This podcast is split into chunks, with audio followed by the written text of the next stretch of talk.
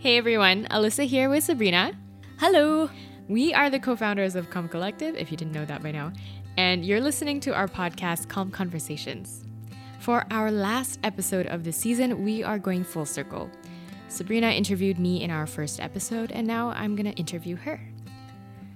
Hey Sab. Hello. I'm so happy to be back and here live in the same room with you. Yeah, it's been a while. We've actually been in the same country. Yeah. Anyway, Sab, you've shared your story pretty openly before in our talks and in your blog, where you wrote a long piece about how you went from wanting to leave to wanting to live. And in mm-hmm. your blog post, which we'll link in the show notes below, you talk about three phases of recovery. So survive, live, and thrive. And you said mm-hmm. you're going to write about two, phase two and three, but I'm, I'm mm-hmm. still waiting for the next article. I feel so called out. So, so instead, I was hoping, you know, today we could really talk about your individual recovery journey and show people what it might actually look like for an individual. Okay, but before, I guess, before we start, for anyone who doesn't know you, doesn't know your background, could you share where your mental health journey started? sure. Um, okay, so where do I begin, right? So How about your first, first diagnosis? ever- Like okay, first diagnosis. So okay, before I got to the diagnosis, right, I had already had a few experiences with depression or depressive episodes starting from the time I was 11 years old. So I remember that um, episode really clearly when I first had the thought of um, yeah leaving this world, right? fast forward to my early 20s, I was going through a few rounds of depression, or what I thought was depression. And then finally, around the time I was 24, so this was seven years ago, I got diagnosed with major depression, uh, major depression by first the general practitioner, the GP that I saw. So he was the one who said, "Hey, um, yeah, this is this looks like depression, so maybe you should go go get help from a therapist." So um, it was really, really bad at that. And my therapist actually told me that, hey, Sabrina, this is quite a difficult case. Uh, maybe you should consider getting help from a medical professional or going to see a psychiatrist for medication, right? So I went to see a psychiatrist, and then the psychiatrist agreed that, yeah, this looks like depression, and therefore, let's give you antidepressants and also some other medication that will help you sleep better. So off I went. I got my, you know, I got on antidepressants, and those did help me feel better. Or what I now know, it got me feeling really like way too, too, like too much better, right? Um, I was on top of the world. I feel, I felt so great about myself. I was super confident. I was uh, starting like ten new projects at once, and not sleeping very much because you know who needs sleep when uh, you know I'm so busy doing all these things um, and meeting all these new people. So then I realized that okay, um, well actually I didn't realize anything because I was like, kind of in this high now I know manic phase, right? And then every new high I reached, I kept hitting a new low. And with each new low, it was just worse and worse, um, up to a point where around the time it was at the start of 2016 i hit my lowest low and that was where i found myself at the top of the at the top of a building i think on the 20th floor i was there for like a long time just sitting on the you know the ledge of the building like literally with my my legs hanging off right and what happened then was that I actually left my phone at home. I had been thinking about suicide a lot and refusing to get out of bed in those uh, few weeks that I was experiencing that depressive episode. And on that night, I was also supposed to go DJ at Zouk. It was my first, you know, debut at this very prestigious nightclub in Singapore, right? And the next morning, I was supposed to fly out to Vietnam for my first work trip in my new job, right? And all of that was just so I was just so overwhelmed by by the thought of you know the need to support to, to perform um, both literally in front of like hundreds of people and to do well at work the next day right so all of that was too much and i was just i just found myself up there um, on the building So it wasn't like you were planning this and it was almost spontaneous that night? Yeah, no, yeah, I didn't plan it. I, um, I mean, it's it was on my mind. Like, okay, okay, I really like want to end this all. It's really hard. I, I was just, you know, completely engulfed in thoughts of I'm not good enough. I this will never get better. Um, it was, I think, about four five weeks of that. You know, I was at work struggling to even type out, you know, a really short email to follow up with someone to get back to me, right? Because I felt like, oh my god, am I being too assertive here? You know, am I? I, I couldn't even bring myself to to do really basic stuff at work. Um, so then that really shattered my my self esteem, and um, yeah, I, I just couldn't find a way to move forward. And it came to a point where I, I just was at home every day, hoping that I would not wake up. Like hopefully, you know, just by sleeping, I will just end this all, and like miraculously, I'll yeah, I'll just not wake up and I, I don't have to face this anymore. So that was where I was at, right? And um, on that day, um, it was a Friday, Friday late afternoon. I I was just like panicking because I, I couldn't get myself to care about the music I was supposed to play that night, um, and that kind of just drove me, you know, out of the door. I left my phone at home. I actually left um, like my pin code um, for my phone just in case anyone needed it to call like my mom or dad or whatever if something happened. I I live I left it at home, um, and then I left home and just hoped that I could find the courage to jump, right? Um, so that was what happened that day. Uh, Did you just at that point like where were you thinking about your family? Were you thinking about friends, mm. or where was this like you were only able to focus on the lows yeah, um, I think at that point I already had reached out to my family and friends. Um, not all, not all, but I did reach out to my my mom, my dad. Um, I remember, you know, pacing back and forth um, of the office building where I was, and I would call my mom and I would tell her, "Oh, I don't know how to write this email. Can you take a look at it?" Um, I, I think there's something wrong here. I need to go get help, you know. And I knew from the past that I could get help through a therapist. I could get help from a psychiatrist. Were you actually yeah. getting therapy at that point? No, because it was so expensive. Mm. And at that mm. point, I, I think my like the manic-ish state that I was in kind of drove me to rent a place that was like way beyond how much I should have spent, right?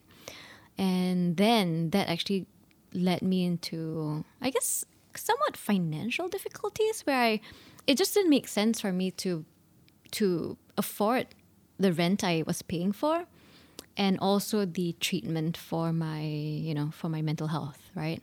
So I actually reached out to my mom and I said, "Hey, can you help me with um, with paying for these these things because um, um, I mean it's expensive to get private help." And I think I had already been conditioned by my mom that um, hey, you don't want to go help seek help from the public health um, system because that's going to be on your records forever. You're never going to be able to work with or for the government, right? So then I was like, yeah, that's definitely not an option. And just to clarify to anyone listening, yeah. and we've we've clarified this in our previous yes. like uh, talks. So like, many talks, yes. What, if you do go seek help at the public hospital, it's not going to be on your. I mean, it's in your medical record, but only that doctor who's treating you is able to see that. Like the government can't see it. No, your they're employer not can't see it. it. Yeah, you know they, they're not allowed to ask you because that's uh, potentially a discriminatory work practice. So don't be afraid to seek help in the yes. public health system or private healthcare system, whatever area you want to get to. It is private information. Yeah, just wanted, just wanted, very sorry. important. Yeah, no, I, I thought that I was going to say that as well. Like after the fact, you know, after what we've done, um, I now realize that it's not bad to go seek help from the public system, and in fact, there's so many subsidies available, right? Anyway, so so there I was, right, and um, I did seek help, and my mom was like, "Oh, it's expensive, so why don't you go? You know, maybe you don't need this, right? It's uh, you know, you, maybe you can figure it out, fig- figure it out on your own." And um, I would say I would reach out to my dad as well, and he was like, uh, you know, sleeping sleeping it off always makes me feel better. So why don't you go do that? Tomorrow's a new day. So I did reach out for help, but I wasn't getting the support that I, I guess I needed right at that time. So I just felt really, really hopeless. And uh, I had also reached out to my friends, and they didn't really understand what I was going through. So they were like either telling me all these similar things, right? Or some of them also said like, okay, you know, I don't know what to do with you, so good luck, goodbye. so so it was very isolating, and I just felt that was that was the end of it. I, I didn't know what to do anymore. Yeah, so Mm. that was the last um, really bad depression uh, or depressive episode I had. Yeah. And but you're still here with us today and I'm so happy you know that we still have you. I mean, I knew you since is it 2014 2015 so yeah. I saw you through that phase. We weren't that close yet, but I remember seeing you after I had heard you had a suicide attempt, after your whole, whole ordeal, you know, getting arrested, getting treatment. Mm. And I just remember seeing you at a really low place where your energy level was really, really low. Mm. Um, and like I see you now here across from me, just how different it is, like night and day, night and day. Um, and I, I just wanna. The reason why I think your story should be told is just there are a lot of people who don't feel like there's that hope, that there's that even small, slight hope of recovery.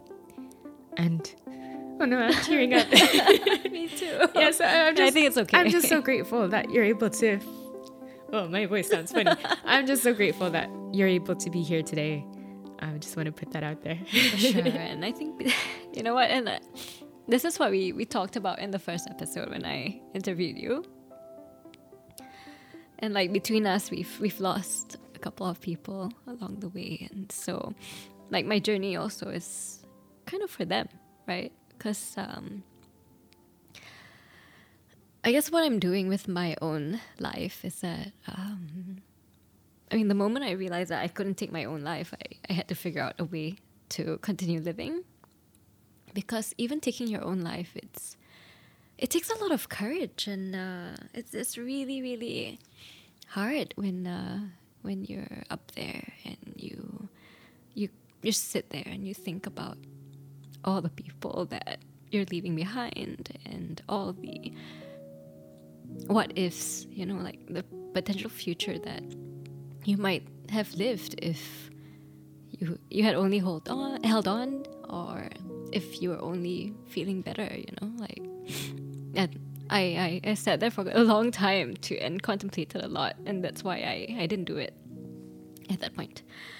Um, so anyway like fast forward to the next diagnosis right was uh okay, okay so actually I, I- let's, let's like I'll, I'll wrap up what happened up there what happened after that right? So I think what really what happened next was that someone who was a few streets away actually saw me up there for a long time and apparently they were doing some filming video shoot um yeah just a few streets away Do you ever find out who they are? I don't know. I, I I should find out. So if you're out there, let me know. Um, I was at Everton Park.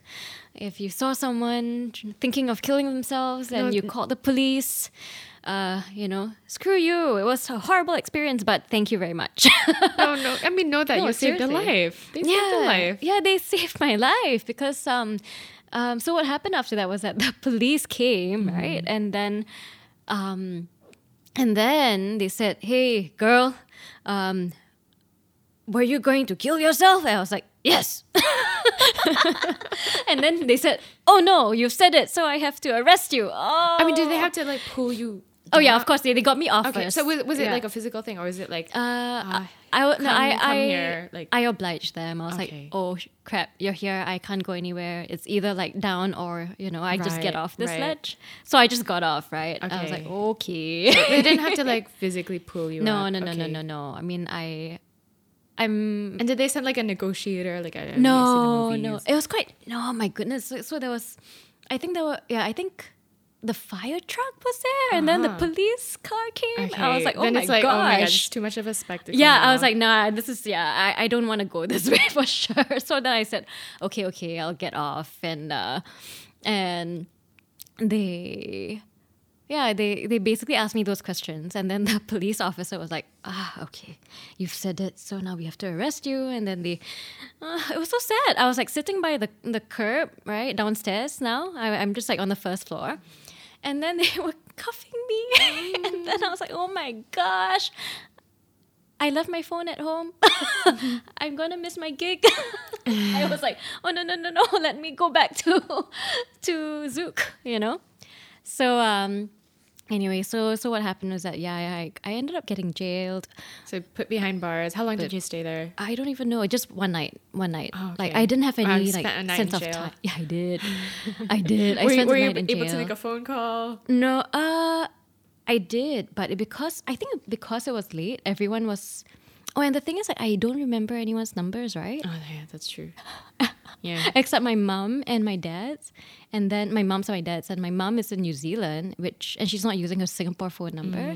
My dad went to sleep, so um, I was kind of stuck, right? So the next day, I guess. The next day, oh no. So then after that, what happened was that um, they uh, they they sent me for like a quick um, assessment by I think there was a doctor there, and then they said, okay, you got to go to IMH um, or the Institute of Mental Health to get properly assessed and get treatment there.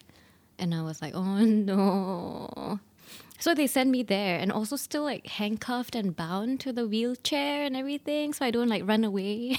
so um yeah, it was just like a whole night of uh, a field trip through jail and the IMH. What what happened at IMH aside from just like you were just Yeah. put in isolation? Um, so I sat there for quite a while. So I was like accompanied by, I think two police. Two police officers, and they were telling me all these stories about people who committed suicide. That's not helpful. Not at all. I was like, they were like, huh, thank goodness you didn't do it. You know what a messy cleanup it would be. Oh my god. Yeah. And I was like, haha. you know what so I you, do you there? actually Yeah. weren't. Were you seen though by a professional? I was, I was. So eventually I was seen by a professional after some time and uh, you know, they, they just told me to like sit there in the ward for a while and I kind of just sat and hung out with people who who had who had proper um, mental illness that were very visible, right? Um, so that was an interesting, I guess, interesting um, time to just, um, you know, I was just like observing um, what that experience looked like and what other people's experience were like as well, and and that kind of gave me the perspective that, oh, hang on, like I'm not in that state where maybe I'm experiencing psychosis or hallucinations, so maybe I can be saved, huh? so, um, I don't know. So anyway, eventually I, I got out because my dad came along and uh, the psychiatrist there said that it's okay. I we can discharge you since your parent is here, and uh, and as long as you seek professional help somehow and you commit to that, then um, it's okay. But I mean, at the same time, what happened was that I I got a warning for uh, I think being a public nuisance uh, from the Is that is that like From in the your police. records? Is that like did you have to have a So technically, I don't. that? No, no, no, no. So technically, I don't have a uh, record. I think, but I got a warning. I think I don't know. I don't know, but I got. A, I I I have a warning for doing that. Yeah, Can't I mean, believe it. I I- now Yeah. there are some It's fine. yeah, this is so. So attempted suicide is finally um, decriminalized. decriminalized. So thank God for that. That's um, you know that was really big news, and I'm really happy that that finally happened. I think two years ago. Um, but yeah, so But that, that, was kind my of experience, like yeah. im- imagine you've just attempted suicide, and the oh yeah, and I also missed my gig and I missed my flight. Mm-hmm. So how do you deal with the repercussions of it was so the external stuff. shameful. Yeah, so I I went through so much shame, right? And uh, all I wanted to do was hide. You know, um, and actually.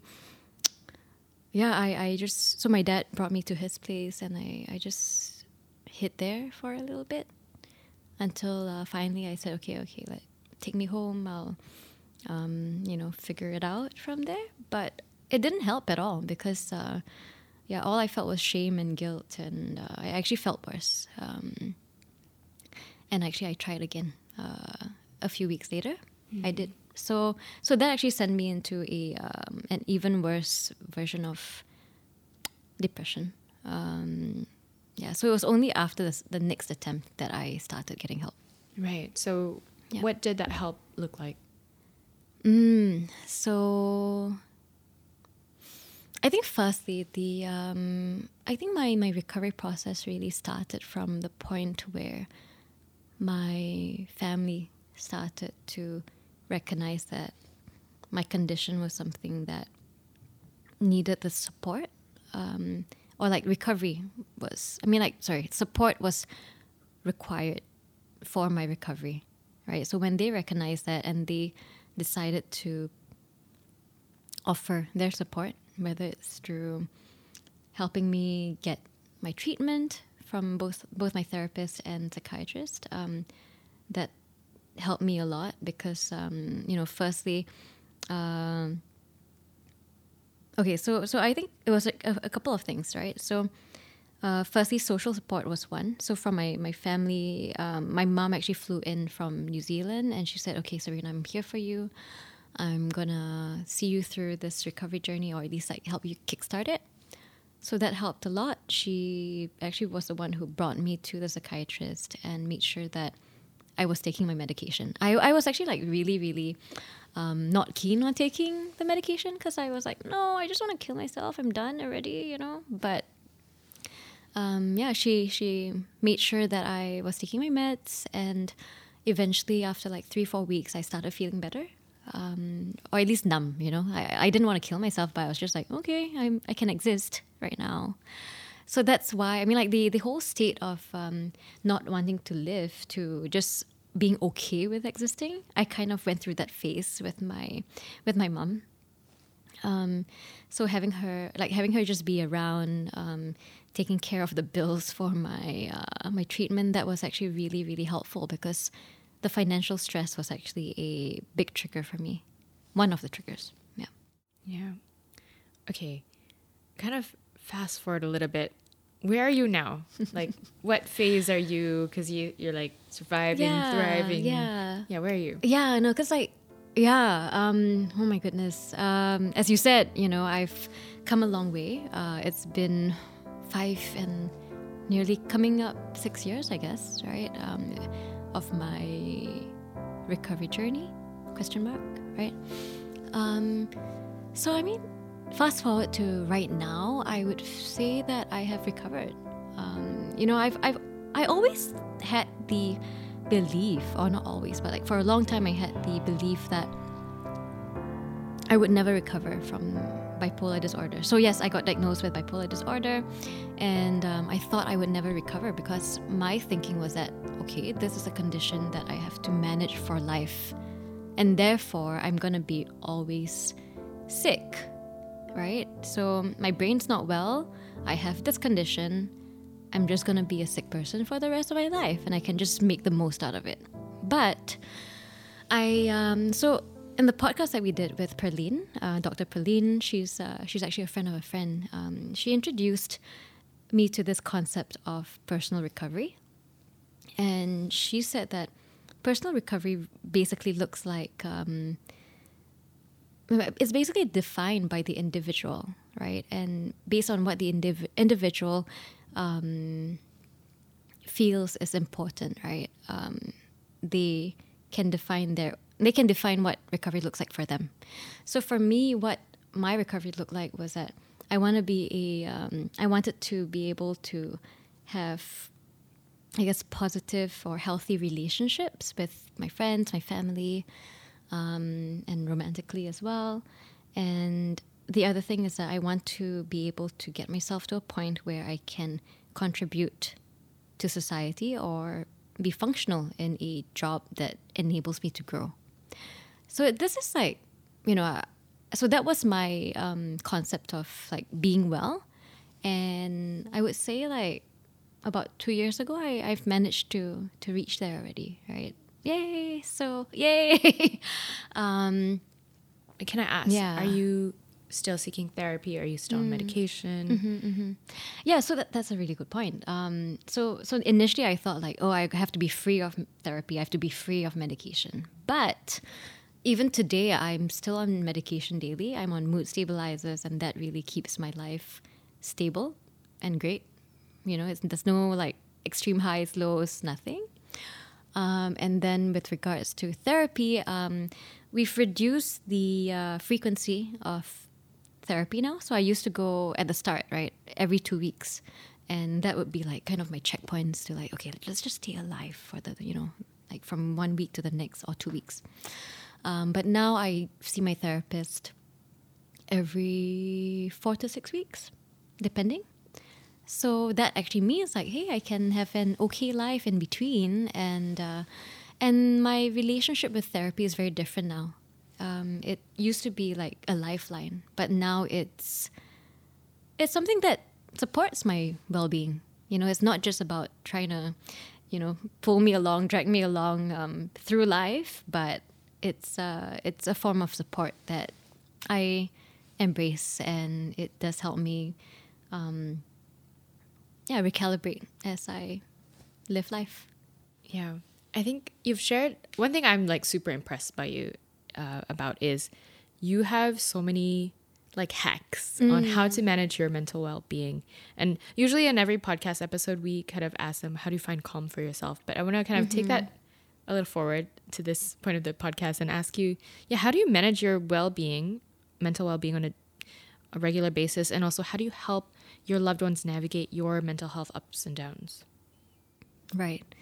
Okay, so that's two questions. So, so I, I guess for the so how I manage my own well-being, right, or mental health, is that well, there's a lot of things that I I uh, I do, and I think I still stick to the, you know, the kind of like the basic principles of how to manage my mental health, which I actually wrote in the article, right, way back.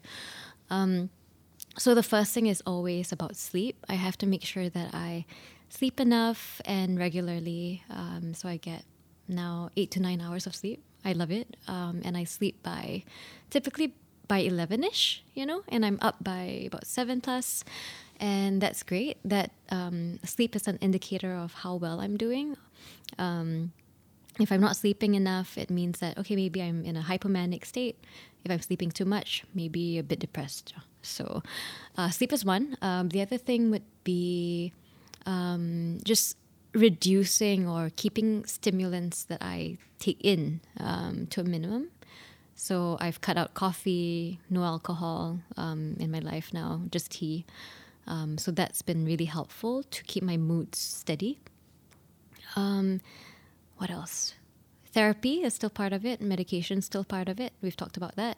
I've also do, I also do a lot of journaling. Um, and I do that very regularly. So I have like morning check-ins with myself. I check out with myself as well, um, as far as I can. Um, and every couple of weeks, I just sit and write and kind of just brain dump, you know, everything that's been on my mind, all my feelings, and oh, and another thing has been uh, medica- uh, meditation. So meditation's been really, really, really helpful to help me um, kind of let go of all the any stress or any anxieties that I'm carrying.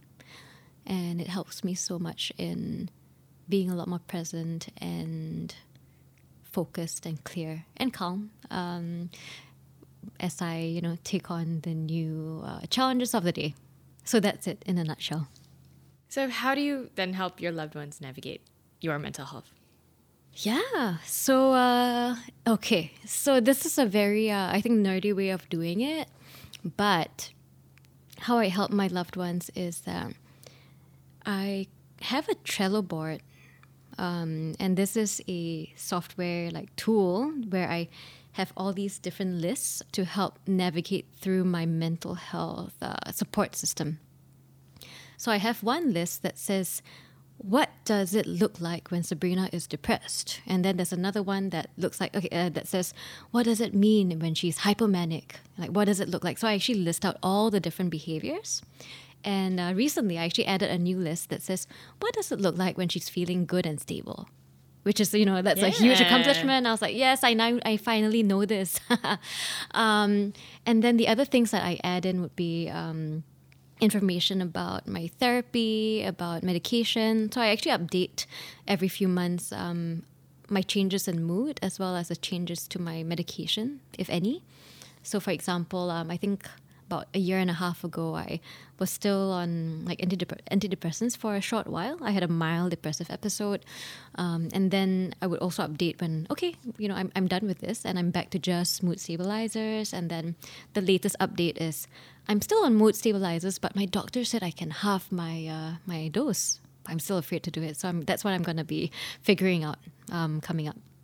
Um, and another thing that I add in is also um, like uh, other things to support my my well being, right? So, think foods to avoid, things to do, what I enjoy, um, people I can people I can count on. So I also like you know audit this list sometimes when um, like if I've new friends who come along who I can count on, I'll like just put them put their names there, and you know if my mom is looking at this list and if something happens, she knows who to reach out to. So I pretty much have. Um, put it all in this table, right?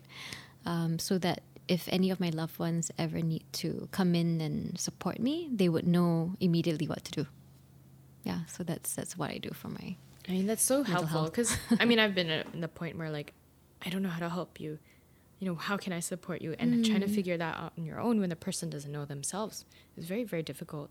Yeah. So for you to, I guess it's taken a lot of introspective work for you to get to that place where you know exactly what you are like on each in each stage. Mm-hmm. Now you mentioned something about you know there was a time you went back into like a depressive episode. I mean, what what is that like when you find yourself taking steps back in your recovery? Mm-hmm, mm-hmm. I mean, first of all, it's very frustrating because I'm like, oh my gosh, not this again. It's again. You know, I, I really yeah, the thing about this whole recovery journey and mental health or life in general is that it's not a smooth, you know, there's no smooth trajectory upwards, right? It's just ups and downs and all around, right? Um, and then life is uh, it's it's a mess that we have to f- kind of navigate through, right? Um, so I feel frustrated, but um, what I do immediately would always be to go seek professional help. So the first thing I would do is step up on therapy, check um, check in with my th- psychiatrist as well. And uh, usually, what happens is that we would have to titrate the medication and um, introduce antidepressants to get myself through that low phase. Yeah. Do you ever find yourself like at the other end of the spectrum, like higher, high, uh, in the manic stage. Mm. So thankfully, not so much recently. Although um, sometimes I'm like, oh, okay, this for some reason I feel like I don't need to sleep right now, right? Um, so I I think through my own journey of uh, I guess recovery, right, I've become a lot more sensitive to my moods and also my behavior. I have had to check in with myself like pretty much on a daily basis, right? Because um, I'm very okay. First of all, I'm I'm afraid that one of these episodes would happen again, whether it's like a high or low, right? So therefore, in order to mitigate or to prevent this from happening, I have to be very aware of how I'm feeling and how I'm behaving. So the moment where something is like kind of out of sorts, I you know I navigate my yeah i kind of recalibrate straight away yeah um what was the question I, I guess oh, you know how yeah. do you deal when you find yourself taking a step back in yeah. What I, I would call your recovery journey yes yeah and yeah you you've answered it like kind of if right? you're lower or you're in the higher uh, end of the spectrum you are equipped with the tools now to kind of recalibrate yourself back to a base level of normalcy, is what I'm mm-hmm. what I'm mm-hmm. hearing. Now, this is my last question for you. I mean, it's a it's a long one, but okay. Okay, so mental health advocacy has become your full time job, and it's a big part of who you are. And I, I know you've like talked about yourself, your journey, your story like hundreds of times, and you have to constantly reintroduce yourself, your mental health condition again and again. Um, I read this quote on, on Twitter. Sorry, I can't remember who it, it's from. And it said something like Be careful not to make healing your entire identity. The ego is always searching for neat, definable labels to attach itself. So make sure you define yourself by living, experiencing, and being. Now, I wanted to ask you, you know, as this is now your full time job, like mental health advocacy, talking about your mental health condition, you know, how do you see yourself outside of how do you see Sabrina? Who, who are you outside of your mental health condition? And, and are you able to separate that identity? Mm. Mm. It's hmm. philosophical, I know. Yeah, you're making me do like a Jolene Navin thing. Okay, so in my journey of advocacy, I I found it really uh, interesting because uh, I've met a lot of other advocates as well, and oftentimes they get p- pigeonholed into, ah, all right, this person is the one who talks about depression. This person is the one who talks about anxiety hey, can you share your story about depression or anxiety or bipolar, whatever it is, again with us? Because we want to feel you, right? So I, I don't know. I, I guess I, I thankfully haven't I haven't really um, found myself in the in this kind of situation. Rather, I I uh, you know I, I think like while I've been diagnosed with bipolar disorder and I've talked about mental health a lot, I really see it as just one part of who I am, right? I'm still Sabrina who, you know, who has my friends, I have my family, I have my other interests like music and DJing. I still like it even though I didn't make that gig, right? Um, and yes, mental health is important to me, but I also like I also like I like lots of other things, right? So I think what's really helped me in this journey is that I constantly reset myself, whether it's through meditation or in my therapy or coaching sessions. I keep resetting myself and allow myself to detach from, you know, whatever identity I seem to have taken on, right, through this advocacy thing. Um, and I've thought a lot about this, um, about like labels, and I think this is also something so relevant to you know anyone who's talking about like diversity and inclusion, right?